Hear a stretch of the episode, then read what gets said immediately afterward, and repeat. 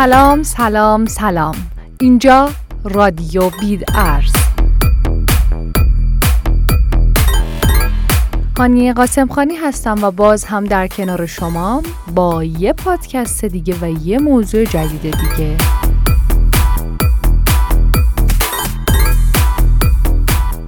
سوال ازتون می‌پرسم. تا حالا به این موضوع فکر کردین که مثلا در حال استراحت تو خونه هستین یهو تصمیم می‌گیرین با یکی از دوستاتون ملاقات داشته باشین یا مثلا برای بازدید از یک فروشگاه لباس به یک خیابون توی یک شهر دیگه برین. در جوابش میشه گفت جواب این سوال که موضوع امروز برنامه ما هم هست متاورسه که به کمک ما میاد. متاورس چیه؟ در ابتدا اگه بخوایم خود واژه متاورس رو معنی بکنیم باید روی اجزای این کلمه متمرکز بشیم. متاورس از دو تا قسمت meta به معنی برتر یا فراتر و verse کوتاه شده کلمه universe به معنی جهان تشکیل شده و این دو عبارت در کنار هم جهان برتر یا فراتر از جهان معنا میشه و منظور از اون جهانی برتر و بالاتر از دنیایی است که انسانها در اون زندگی می‌کنن. اولین استفاده از این کلمه به سال 1992 برمیگرده که یک نویسنده آمریکایی به نام نیل استیونسن در کتاب سقوط برف از اون استفاده کرده. نیل توی این کتاب از واژه متاورس برای توضیح یک جهان سه‌بعدی یاد می‌کنه که در اون به جای انسانهای واقعی آواتار اونها حضور داره. در اون زمان کمتر کسی خوب میپذیرفته که متاورس واقعیت پیدا کنه و تمام شرکت های بزرگ دیجیتالی دنیا به سمت اون حرکت کنن. بعدها این واژه به اشکال مختلفی تو داستان ها، فیلم ها و بازی ها مورد استفاده قرار گرفته. به عنوان مثال فیلم Ready Player One ساخته استیون اسپیلبرگ بدون استفاده از واژه متاورس به شکل خیلی خوبی به تشریح این فضا پرداخته متاورس رو میشه نسل بعدی اینترنت دونست. فضای سه‌بعدی بر پایه بلاکچین که به صورت پایدار از طریق گوشی های هوشمند، هدست های واقعیت مجازی، عینک های واقعیت افزوده و یا دستگاه های مخصوص به خود در دسترس همگان قرار می‌گیره. متاورس شرایط تعامل کاربران با همدیگه و تعامل با فضای پیرامون رو فراهم می‌کنه. به این معنا که کاربر با اتصال به متاورس می‌تونه بیشتر امور زندگی واقعی خودش رو توی اون فضا انجام بده. به وسیله آواتار خود با سایر کاربرا ارتباط برقرار کنه و همینطور مشغول به کار بشه ورزش بکنه خرید کنه و بقیه کارها فضای سبودی مثل جهان واقعیه اما در دنیای دیجیتال بدون شک یک همچین دنیای خیلی هیجان انگیز و پر از تجربیات جدید و لذت‌های گوناگونه که حسی متفاوت تو زندگی کاربر بهش منتقل می‌کنه.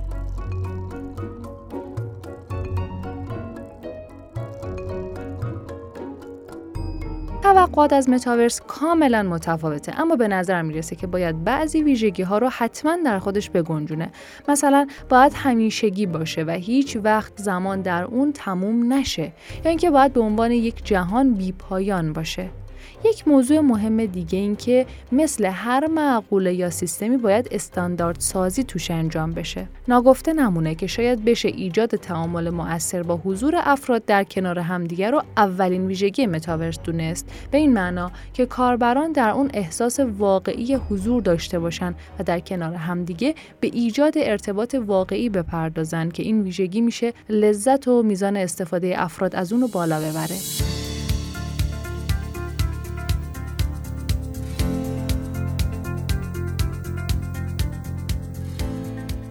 با اینکه اولین استفاده از کلمه متاورس به اوایل دهه 90 میلادی برمیگرده اما مفهوم تعاملات مجازی سابقه قدیمی تری داره.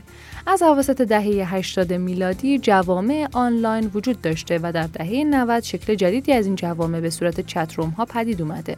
با پیشرفت تکنولوژی کم کم بازی ها پا به این عرصه گذاشتن و در کنار ایجاد فضای هیجانی و چالشی ما بین افراد ارتباط سازی انجام دادن. امروزه نرم افزارهای ارتباط اجتماعی شکل جدیدی از تعامل و ارتباط رو معرفی کردن اما قطعا حضور سه بعدی در کنار یکدیگه میشه مفهوم اون رو متفاوت کنه. نقش ارزهای دیجیتال و NFT در متاورس چیه؟ یکی از مهمترین مسائل مرتبط با متاورس بدون شک ارزهای دیجیتاله چرا که تمامی داد و ستدها در این فضا از طریق همین رمز ارزها انجام میشه.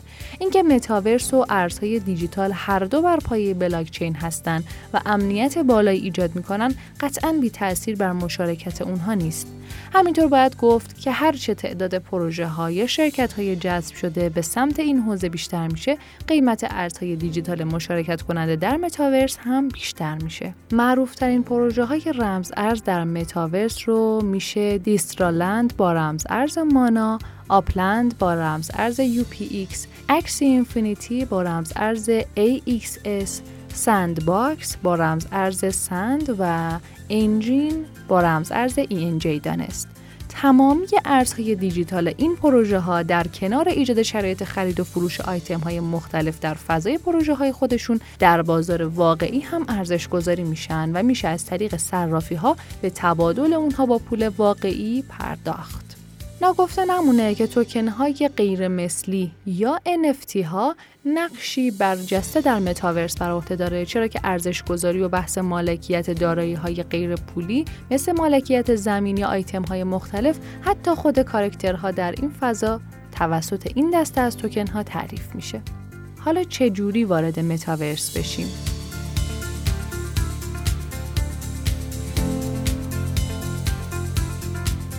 حال حاضر هنوز شبکه های متاورسی خارج از دنیای بازی ها رشد چندانی نداشته و بیشتر پیشرفت حاصل شده توی فضای متاورس مربوط به بازی ها بوده. هنوز هم استفاده عمومی اون در دسترس همگان نیست. به عنوان مثال شرکت آپلند بازی خودش رو تحت همین نام در سال 2020 عرضه کرد که به سرعت هم محبوب شد. این بازی جهانی متاورسی بر روی نقشه کره زمینه. پول رایج مخصوص خودشو با نام UPX داره و افراد می‌تونن در اون به شهرها و کشورهای مختلف سفر کنن و با انجام فعالیت‌های مشخص به کسب درآمد واقعی از بازی بپردازن. به عنوان نمونه بهتر از مفهوم متاورس باید از بازی Decentraland یاد کرد چرا که در Upland شما آواتاری ندارید و فقط به صورت یک آیتم متحرک در نقشه ها نشان داده میشین. اما در Decentraland شما باید در شروع بازی یک آواتار برای خودتون طراحی کنید و تمام اتفاقات رو از طریق اون تجربه کنید. این بازی هم توکن مخصوص به خودش رو با نام مانا داره. در کنار این موارد میشه از بعضی نرم افزارها هم برای حضور در فضای متاورسی استفاده کرد. بعضی از اونها به سادگی و از طریق مرورگر سیستم ها در دسترسن و در بعضی دیگر باید با استفاده از سخت افزارهای واقعیت مجازی و امثال اونها فعالیت داشت.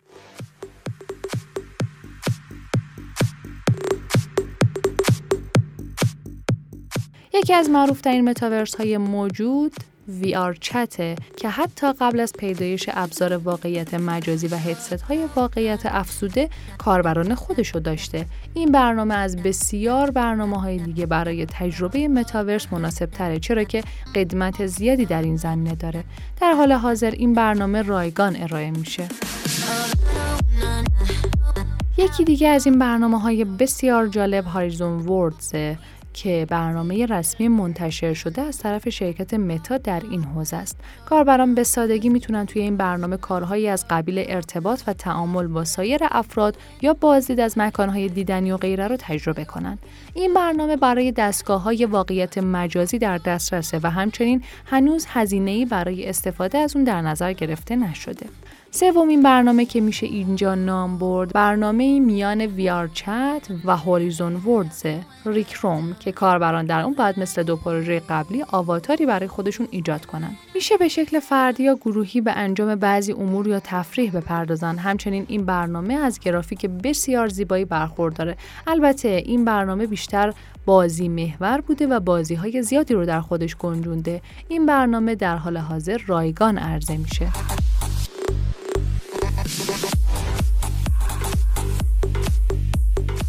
خرید زمین در متاورس چجوریه؟ قبل از اینکه روش های خرید زمین در متاورس رو بررسی کنیم بهتره که به یک سوال مشخص فکر کنیم. اصلا چرا افراد باید در متاورس زمین بخرن؟ میشه دو دلیل برای اون در نظر گرفت. اول اینکه شاید الان این زمین خیلی کاربرد نداشته باشه یا حتی برنامه برای استفاده از اون نداشته باشیم ولی در آینده و با فکر به این موضوع که جهان متاورس با چه سرعتی در حال رشد و پیشرفته قطعا میشه به ما کمک کننده باشه. از طرف دیگه بحث سرمایه گذاریه. میشه زمین مجازی خودمون رو پس از افزایش قیمت بفروشیم یا حتی می‌تونیم تصمیم بگیریم که اونو اجاره بدیم برای مهمونی ها یا رویدادهای انحصاری. همینطور می‌تونیم یک خونه مجازی روی اون بسازیم و زمین و خونه رو با هم بفروشیم یا برای اجاره واگذار کنیم یا مثلا یک گالری هنر دیجیتال راه اندازی کنیم و به هنرمندان نوپا اجازه بدیم آثار هنری خودشونو به نمایش بذارن. پس نتیجه گیری می‌کنیم که خرید زمین در متاورس می‌تونه مفید باشه. حالا چجوری این کار رو انجام بدیم؟ اولین قدم بدون شک ایجاد یک کیف پول دیجیتاله. کیف پولی که با پلتفرم های گوناگون سازگار باشه. تعداد کیف پول های دیجیتال مناسب برای این موضوع خیلی زیاده اما پیشنهاد ما کیف پول متامسکه در کنار راه اندازی اون باید مقداری سرمایه در اون ذخیره داشته باشین. به این منظور می‌تونین از صرافی های متفاوتی برای تبدیل پول خود به ارزهای دیجیتال استفاده کنین. پس از آماده سازی کیف پول و سرمایه برای خرید نوبت انتخاب پلتفرمه. در حال حاضر پرکاربردترین و پرطرفدارترین این پلتفرم ها دیسنترالند و سند باکسه که قبلا یک سری توضیحاتی دربارش دادم. همینطور اگر می‌خواین از طریق این واسطه یا شخص سالس خرید خودتون رو انجام بدین سایت اوپنسی رو فراموش نکنین. اوپنسی یک ایدئالی برای خریدارانه که برای اولین بار اقدام به خرید می‌کنن. چون به اونها این امکان رو میده که بدون جابجایی مداوم بین پلتفرم ها خرید کنن. می‌تونین قیمت ها و امکانات رفاهی رو مقایسه کنین و ارزش ها رو بر اساس محله مجازی که قطعا در اون قرار داره ارزیابی کنین. اما اگه می‌خواین اطلاعات دقیق تری از خود زمین یا مثلا همسایه های خودتون داشته باشین از خود دو پلتفرم معرفی شده استفاده کنین. در مرحله بعد شما فقط باید قطعات مختلف زمینی رو که در دسترسه مرور کنین و موردی رو که می‌خواین بخرین انتخاب کنین. می‌تونین ببینین که ملک شما چقدر تا مکانهای معروف تر فاصله داره. قیمت ها برای املاکی که در مجاورت مکانهای محبوب یا زمین افراد معروف هستن افزایش پیدا می‌کنه. بعد از انتخاب قطع زمینی که می‌خوایم بخرین کافیه روی اون کلیک کنین تا اطلاعات موجود رو مشاهده کنین. ما توی این قسمت مثال و بررسی رو بر اساس سیستم دیسنترالند در نظر می‌گیریم. در دیسنترالند می‌تونین املاک مجازی رو با استفاده از ETH یا مانا خریداری کنین. می‌تونین قیمت ها رو مشاهده کنین و پیشنهاد جدید بدین یا در لحظه خرید قطعی کنین اما قبل از خرید باید کیف پول خودتون رو به پلتفرم متصل کنین. مثل تمامی سایت ها و پلتفرم های دیگه در زمان اتصال کیف پول افزونه متامسک از شما درخواست تایید اتصال رو می‌خواد. همینطور می‌تونین با کیف پول خودتون در سایت ثبت نام بکنین. پس از ثبت نام و تایید خرید، املاک مجازی شما به کیف پول شما ارسال میشه و شما مالک رسمی اون دارایی مجازی خواهید شد. مهمه که توجه داشته باشین که هزینه انجام تراکنش اینجا مطرحه. بنابراین مطمئن بشین که مقدار بیشتری از مقدار ذکر شده برای خرید زمین در کیف پول خودتون داشته باشین یا در صورت تمایل می‌تونین پیشنهاد قیمت خرید رو هم بدین. این موضوع به شما فضایی برای مذاکره میده زیرا مالکان می‌تونن تصمیم بگیرن که آیا اون رو بپذیرن یا رد کنن. و اما مرحله نهایی تایید خریده. زمانی که پول کافی توی کیف پول خودتون داشته باشین و قیمت زمین هم توافق شده باشه خرید انجام میشه. می‌تونین املاک مجازی خودتون رو در کیف پول خودتون تایید کنید در صورتی که از کیف پول متامسک استفاده می‌کنین به بخش NFTS برید تا تایید خرید خودتون رو دریافت کنید. فقط باید مراقب کلاهبرداری های NFT باشین. املاک متاورس اساسا یک NFT هستند. به دلیل افزایش روزافزون اونها کلاهبرداری های زیادی وجود داره که باید مراقب اونها باشین. بهتر همیشه از پلتفرم های رسمی و معتبر خرید خودتون انجام بدید.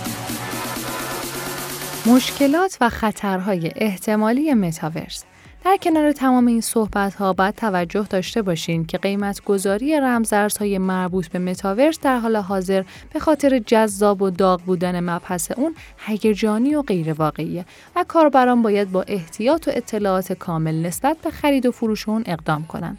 از سمت دیگه اون چیزی که همکنون به نام متاورس می‌شناسیم هنوز امتحان خودشو پس نداده. پس باید صبر بکنیم و با تمام وجوه اون آشنا بشیم. بعدش به کاربر حرفه‌ای در اون تبدیل بشیم. گمان زنی هایی برای مشکلات احتمالی پیرامون متاورس وجود داره. به عنوان مثال احتمال ایجاد مشکلات اجتماعی یا حتی سیاسی بزرگ در پشت متاورس زیاده چرا که محدودیت خاصی برای اونچه از این فضا تعریف شده وجود نداره. برخی نگرانی ها درباره احتمال ایجاد مشکلات فردی مثل تنها شدن و افسردگی ناشی از اون یا حتی اعتیاد جوانان به فضای متاورس صحبت شده چرا که هنوز هیچ گونه مطالعه جامع و روانشناختی پیرامون اون انجام نشده. مهمترین شرکت های حوزه متاورس اگرچه شرکت های بزرگ مثل گوگل، فیسبوک، Nvidia، Epic Games، Tencent و مایکروسافت برای پیشرفت متاورس در تکاپو هستند و یا Binance به عنوان بزرگترین صرافی در دنیای رمز ارزها برای گسترش و ارتقای زیرساختهای این فضا تلاش می‌کنه اما هنوز تا عمومی شدن استفاده از متاورس فاصله وجود داره. فیسبوک رو میشه شرکت پیشگام در توسعه حوزه متاورس دونست. مارک زاکربرگ مدیرعامل این مجموعه که از طریق شبکه های اجتماعی خودش یعنی فیسبوک، اینستاگرام و واتساپ کاربران بسیار زیادی در سراسر دنیا داره با اعتقاد به این موضوع که متاورس تا سال 2030 بیش از یک میلیارد مخاطب خواهد داشت پس از تغییر نام کمپانی خود به متا خبر از سرمایه گذاری 10 میلیارد دلاری خود روی متاورس داده است. حتی به دلیل گسترده بودن این پروژه درخواست همکاری با یکی از قولهای تکنولوژی یعنی شرکت مایکروسافت رو پیشنهاد کرده که مورد قبول این شرکت قرار گرفته و در اولین بخش این همکاری قراره پلتفرم Workplace با Microsoft Teams ادغام بشه.